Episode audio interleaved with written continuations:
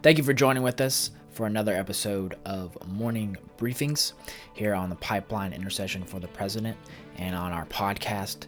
If you have any dreams that you have about the Office of the President, please send them to pip at christiancentershreveport.com. We're so thankful that you all have joined in with us on this prayer journey, and we look forward to standing with you not only today, but in the days ahead. So, with that, we'll go ahead and join today's broadcast as we talk about the news and stand on the wall for this nation and the office of the president. Good morning, good morning, everyone. Zach Arskady coming to you live from North Carolina, and today we want to continue uh, staying up to date on what the fallout of the midterm elections are, and then also looking ahead because this is a long term marathon of bringing about a revival to this nation. And, and I think the results of this last election will uh, show how much more important uh, that will be in the days ahead. And so we kind of want to uh, keep it light uh, today, go through some, some high level issues. The, the lower level stuff is still yet to be determined, and so we're waiting to see there, and just we want to pray on that issue that the true vote come out, um, anything nefarious that might be going on possibly be exposed and dealt with. And that's that's going to take some time. That's not just going to happen overnight. It's going to be years uh, before that is dealt with, unfortunately, until policy changes come into effect. Now, with that being said, we want I want to ask the question as we started off, as we titled it, of Will we tear down thrones of iniquity? We're at a point where we're seeing now because of COVID and because of this election where the heart of, unfortunately, the American populace is at on a host of issues. And we can be mad, we can be upset, or we can take it as an opportunity to be the ambassadors, be the representatives of God's kingdom that He has called us to do. And I want to give an example and continuing on our journey of the redemptive journey that King Josiah went on when he found out, uh, when, as he was you know cleaning out, restoring the temple, uh, the book of the law, the commandments uh, of the Lord, and repenting, and then reestablishing the throne of heaven here on earth in Israel at the time. And so we see yesterday of the declarations made, uh, or Monday, we see the declarations made. Then we see a commitment from not only Josiah, but from the people with their whole heart and with their whole soul to walk in that covenant relationship with the Lord. And then today we want to look at and see how the reforms under Josiah were put into place. And those reforms started with, and I want to kind of stay high level here, of going around to all the high places in Israel and Judea and Samaria and removing them. How it starts here in verse 4 says, Then the king commanded Hilkiah the high priest and the priests of the second order and the doorkeepers to bring out of the temple of the Lord all the vessels that were made for Baal and for Asherah. Let's remember what Asherah is. It's a wooden deity where they offered child sacrifices. And for all the host of heavens, and he burned them outside of Jerusalem in the field of Kidron and carried their ashes to Bethel. Now he goes on to do this in different high places, um, talking about how he I'm trying to make sure I get this right. From Geba to Beersheba, where he went in the high places where they burned incense, he, he destroyed the temples burned the altars, burned any any bones of the false prophets, uh, the prophets of Baal, where they offered sacrifices uh, to Moloch to Baal, put their children through the fire, um, said that, that that will no longer continue to occur, and really getting the nation back into accord. First, remember what he started off with. When he heard the book of the law, he repented. This is a, a, a an example, just like in Daniel, when Daniel repented for the sins of the nation, and then the angel was able to come and restore. And, and, and obviously, this was prophesied about. But one key thing here is you could say, you know, some would say, well, uh, maybe Josiah was in a rage and he just did this. And maybe possibly so he did it out of passion, but he had a point where he, he still was able to keep his emotions in check because when you go further down of how when he came across bones of a prophet, it's just mentioned here, the bones of a prophet, he was able to really keep his emotions in check because when he was burning these altars and going around and destroying these altars, he was doing it off of the command of the Lord from the prophet. But when he came across the prophet of the Lord, he realized, okay, he, he said in verse 18, Let him alone and let no one disturb his bones. So they left his bones undisturbed with the bones of the prophets who came from Samaria. So he's not in a fit of rage. He's he's going about disciplined within his emotions in dealing with this. It's just a just a little bit of something interesting I found there. Now, he goes on later to not only does he reform the high temples, he pulls them down, he reestablishes the Lord's temples, the Lord's sacrifices, the Lord's priests, pulling out the priests of, the, uh, of Baal. But he also institutes um, the Passover, reinstitutes that. And I'll get into that tomorrow because there's an interesting key about that. Um, I think for today that, or for this time in the earth, that we're really realizing where we're at and it's going to have to be a reestablishing. And we'll we'll I want to come back to this um, and walk out through this as we deal with some of the fallout of the midterms. But our prayer point for today is that we want to declare that the false thrones and the forms of worship in our regions where we're at, wherever you are at, that they will be overturned. And I just I find um, the timing of all of this to be very, very um, God inspired, and, and, and it just shows uh, how Jeho- you know the old term Jehovah sneaky. Um, I'm showing how much uh, uh, of church I've been in, even for a young age of of myself. Is that the Lord is through this? When I started this journey of going through this, is the Lord knew the timing of when we should have started this. And you know, maybe I thought I should have started earlier, maybe later. Who can? The reality is, it's lining up exactly properly, I believe with what's going on in the earth. And these are things we do need to do. And obviously, with the results of this last election, um, I think quite so. Okay, moving into the news, stay domestic. Um, there's some things going on with Ukraine and Russia and Iran and Israel um, that I may touch on tomorrow. But today, I want to look at how a very interesting thing, so, something to note, something to just be fully aware of is as we recently had this election on Tuesday, you have Governor DeSantis who is now about to be impacted by what is being called Hurricane Nicole, as it's about ready to make landfall in Florida, and he's prepared. He was able to run his campaign and run his state, and right now he has upwards of 16,000 linemen ready to go. Um, what is it? 600 guardsmen activated Seven urban research and rescue teams on standby to deploy where they're ready to help in the case of the fallout of this hurricane. And then also, there's also other states.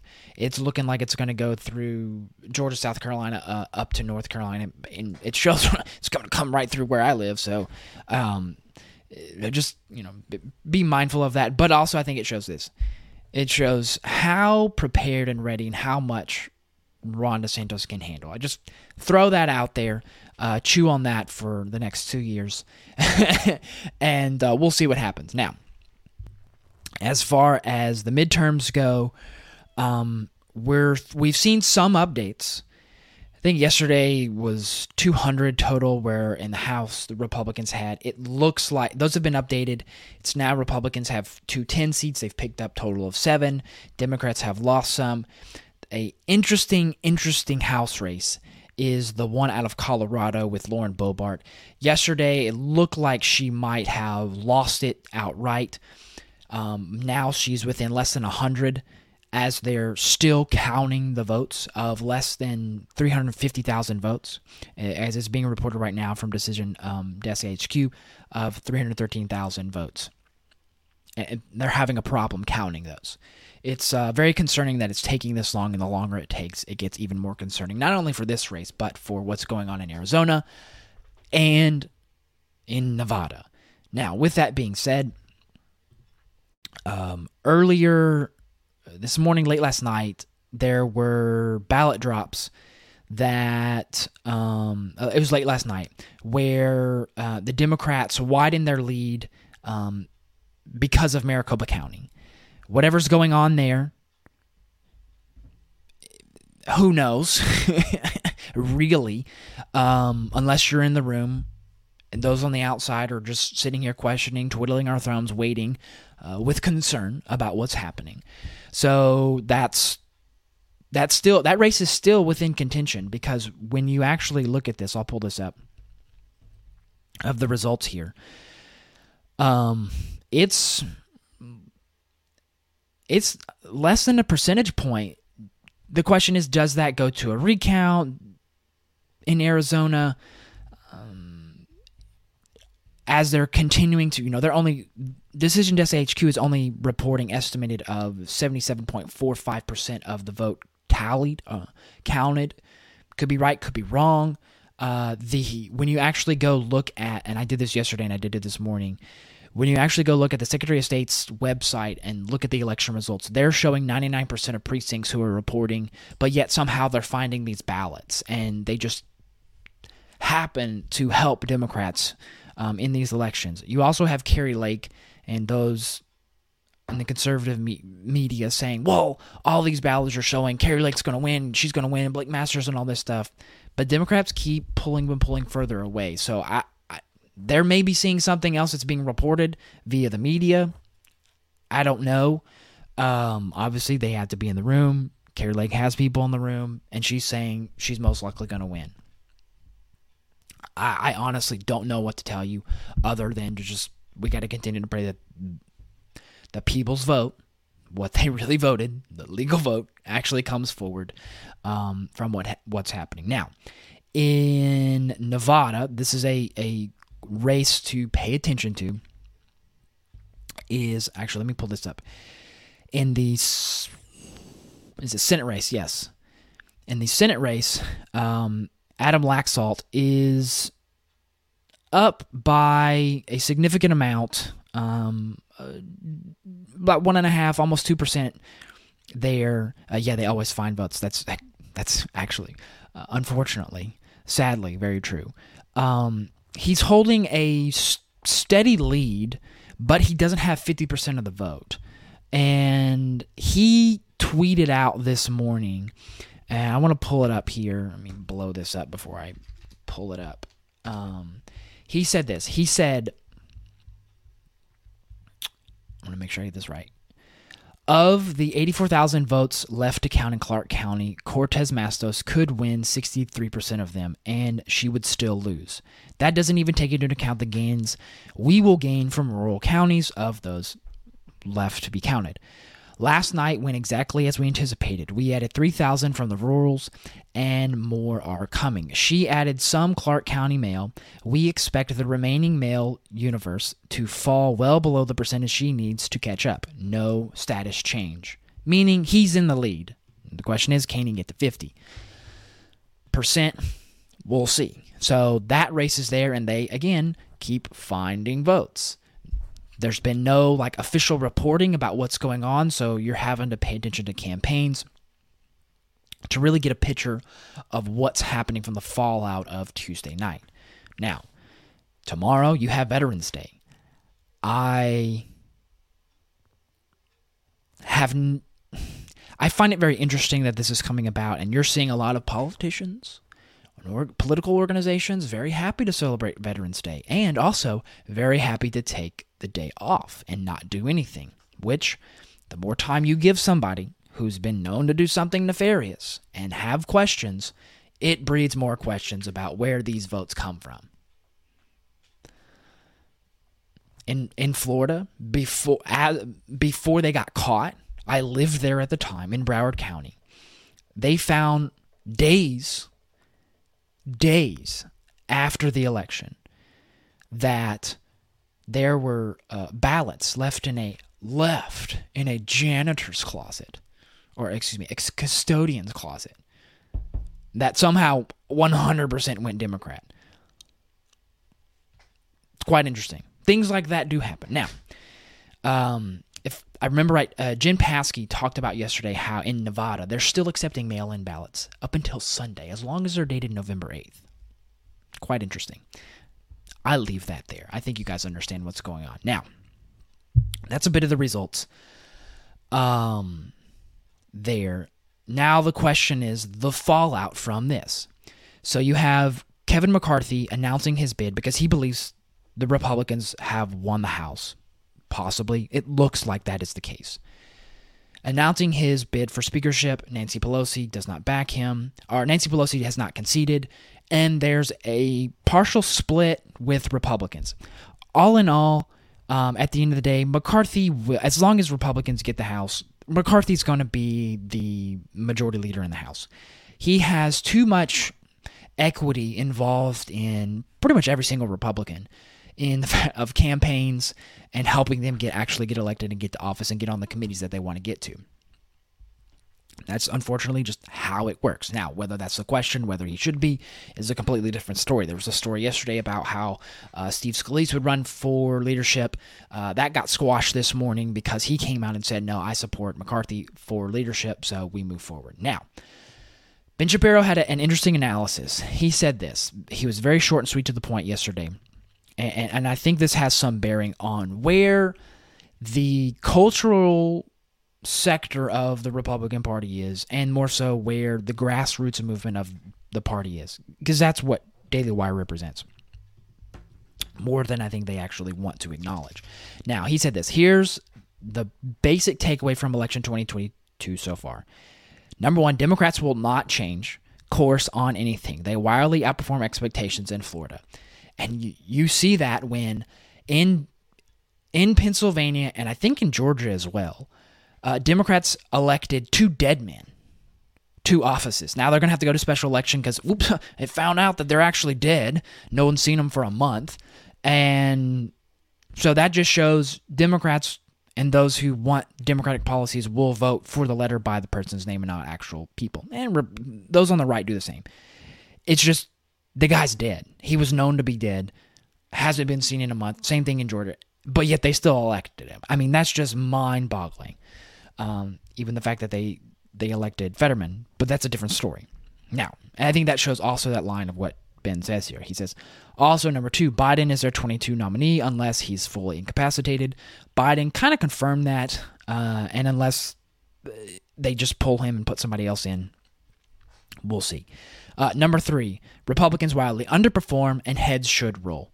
That's an interesting I want to get to here in a second, but he also talked about this. This is a huge pickup for Republicans when, and Trump started this, is when you actually reach out to people and you show you actually have more in common with them than they realize, and you even realize.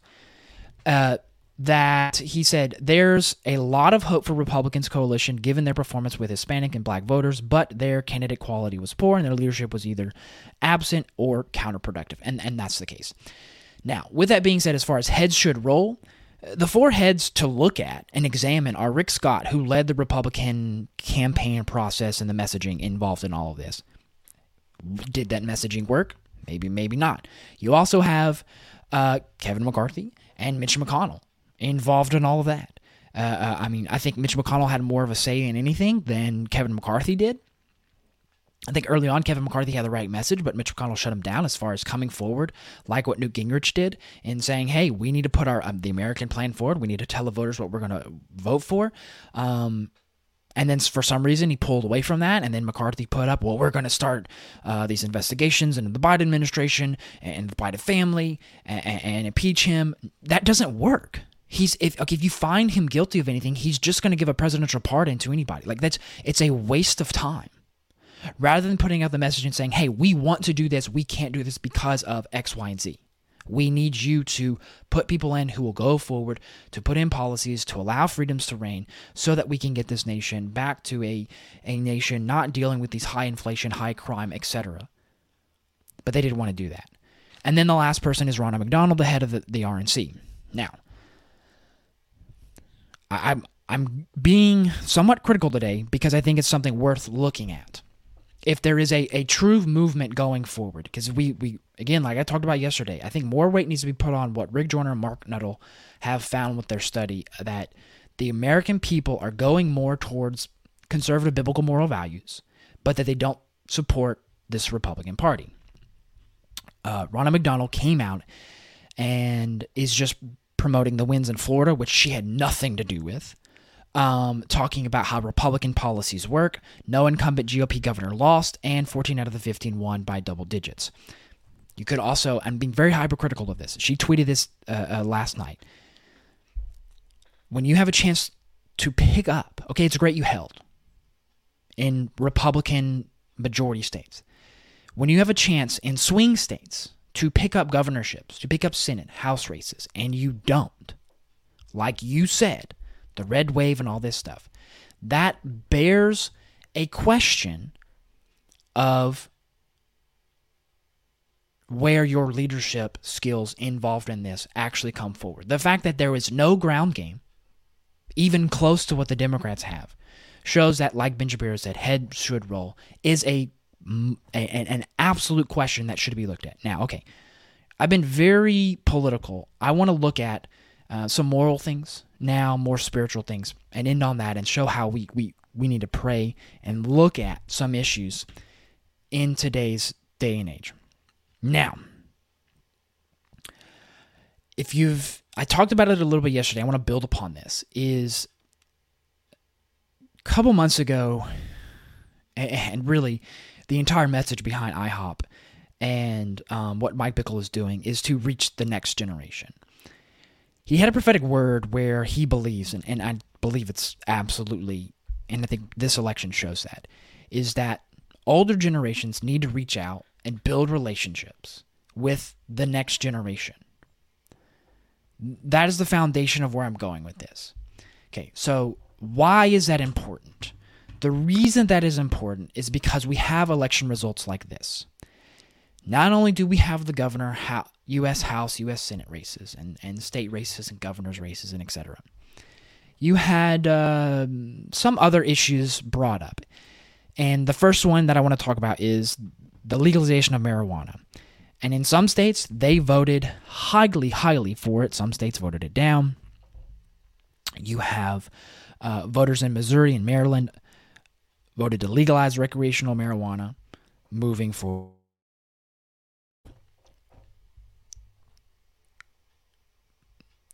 Um, you also have some states voting it down.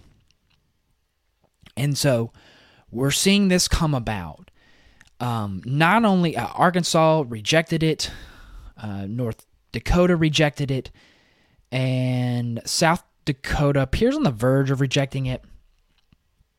So this is this is going to be an issue moving forward. I'm just bringing this up now. You also have in California and Vermont, they approved limitless abortion. Again, you have uh, de- dead people being elected to office. I mean, I knew dead people voted, but being elected to office, uh, it's quite interesting. Now, there will be um, special elections to put somebody in their place um, for this because, yeah, you can't have a dead person actually continue to run and stay in that office. Okay.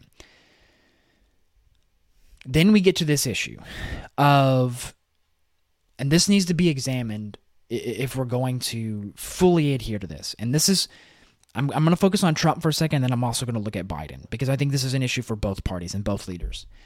Is you're seeing Trump say this. He said, I should get all the credit if they won, and if they lose, it's not my fault.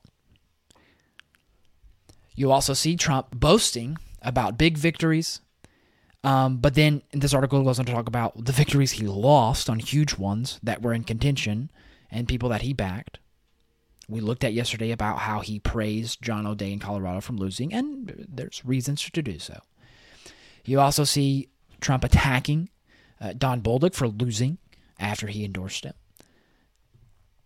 You see that Trump goes after DeSantis, saying that I got more votes than DeSantis in the last election, which it's a midterm. It's you're going to get less of a turnout anyway, so that's kind of backwards. And then to Biden, is arrogance at its finest, saying he will not change anything that he's doing. Now, to Trump, it's a very bad look um, for him to come out and attack the people that he supported. You supported them. Don't support them if you're going to attack them later on. Like, this is a political stance. Like, just that's a bad, very bad, bad, bad look. He's his brand is a winner. Now he's showing to be a loser and he's attacking lose. Like that's just not what you do. And and you're showing people that if you don't do exactly what you want, or you don't perform up to the level that you think is worthy, then you're going to attack him and berate them and go after him. There's even reports that he possibly um, is mad at Melania for her supposedly getting him to support Mehmet Oz. I mean, that's like, you can't do that. You're the one who made the decision. Eat it, own it, stand up to it.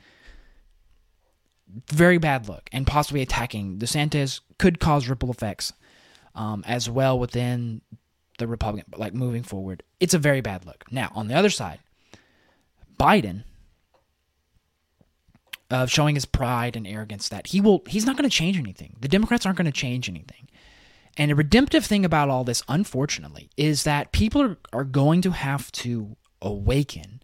And obviously, with the results of this election, they really didn't awaken either way if they are, as Rick Joyner and Mark Nuttall say, they are awakening to biblical moral values, they obviously weren't desperate enough to and concerned enough to get out and actually vote.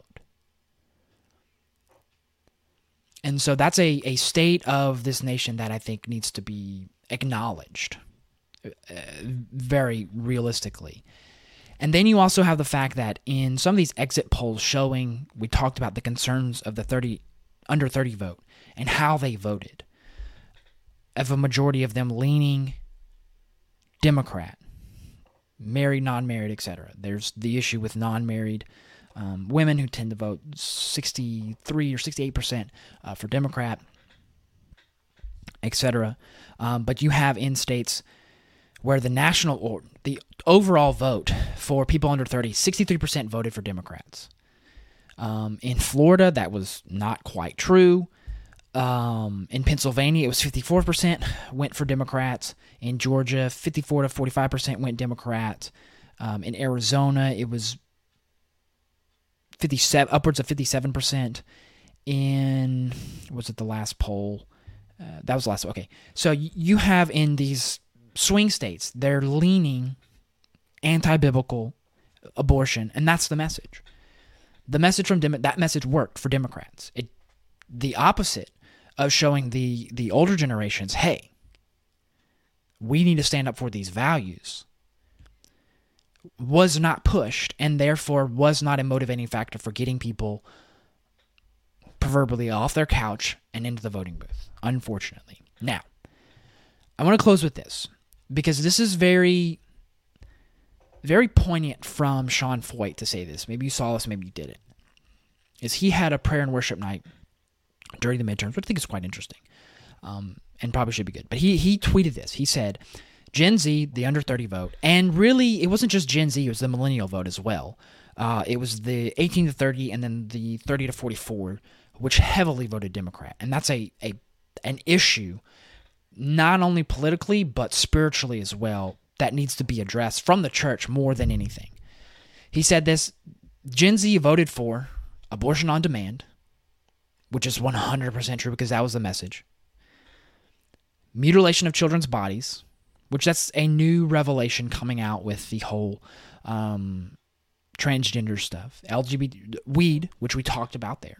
And that's going to become more and more of an issue in the days ahead which we can get into that at a later date. But I want to focus on this. Uh, LGBTQ, student loan forgiveness, that message worked for Biden. Whether it's actually going to come to fruition or not is a completely different story because even as the time he said, oh, well, within a few weeks before the election, we're going to forgive these debts, that hasn't happened. Um, lockdowns crushing society. COVID obviously didn't deal with anything, open borders, and then casinos and strip clubs essentials. And really, this point here, he's highlighting what happened um, in California. Also, you could say abortion clinics essential over the church throughout every state in the country. Um, he said the left hijacked their minds, and we need a revival.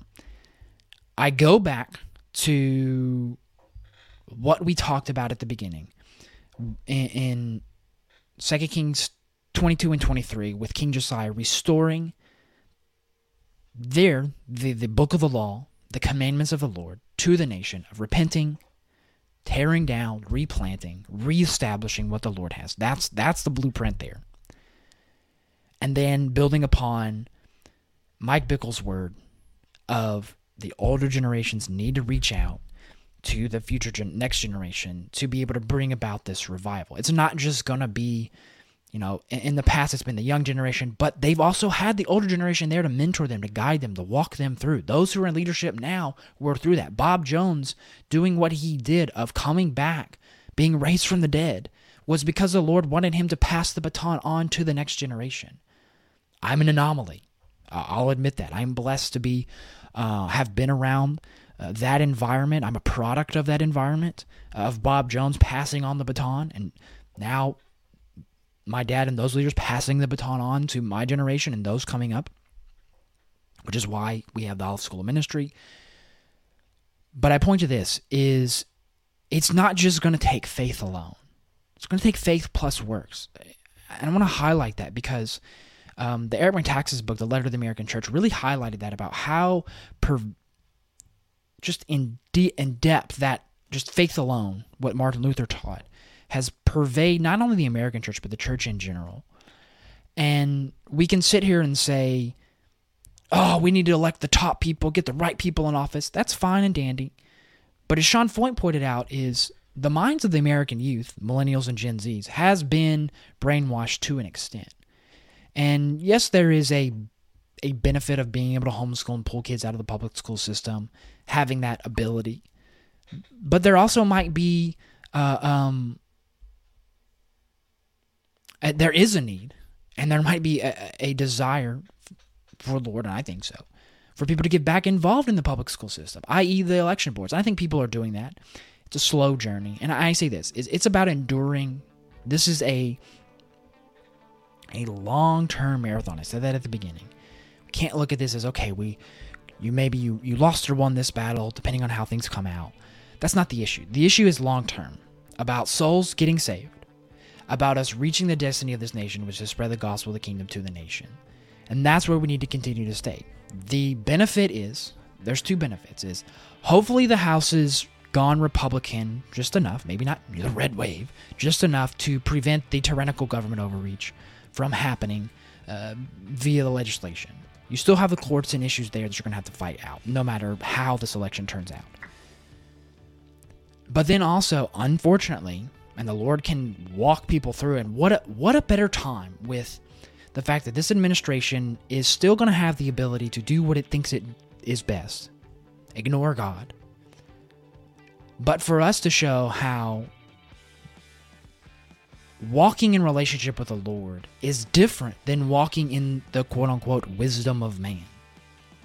When you take wisdom and revelation from the Lord and you walk that out and you're thriving, somebody else is not, it's an opportunity to share the gospel with them. Ira talked about it is, you know, when when when there's uh, um, economic crash in the 80s with the construction business, his business was thriving and his suppliers were asking him, "How are you doing this?" And he just had to say, "It's a testimony to the Lord." I obeyed the Lord, I was obedient, and the Lord provided for me. What an opportunity we have in the days ahead. Like, that's the redemptive purpose out of all of this. The Lord is still king, Jesus still sits on the throne. Nothing has changed that.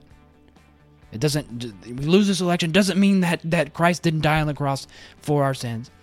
Because sometimes a political persecution, the the advancement of the gospel of the kingdom has been is and history shows you that has been further progressed and moved forward and spread during times of political persecution than, than in times of comfort.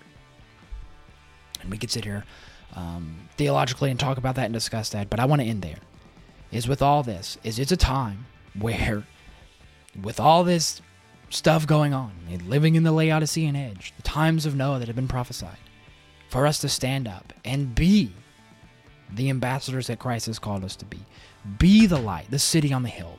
Be representatives for the Lord in this time to bring about zeal for others, of others for the Lord. So I'll end with that, of all this craziness that's going on, some things we need to reflect on. The pride, pride in our own life, because we can sit here and bash these politicians and leaders and whatever. But first is, are we removing the thrones of iniquity within our lives? Are we tearing down the thrones of iniquity within our lives in the authority that we had. King Josiah had authority within the land of Israel, but where do we have that authority? And where can we pull down those thrones to bring about and walk in that covenant relationship with the Lord. So, blessings. Hope you guys have a great rest of your day. Continue to pray just for the truth to come forward. That's all people want. However, it falls out, just let the truth come forward. And we'll be back here tomorrow, continuing to stand on the wall, praying for the office of the president. So, blessings, and I'll see you guys later. Have a good one.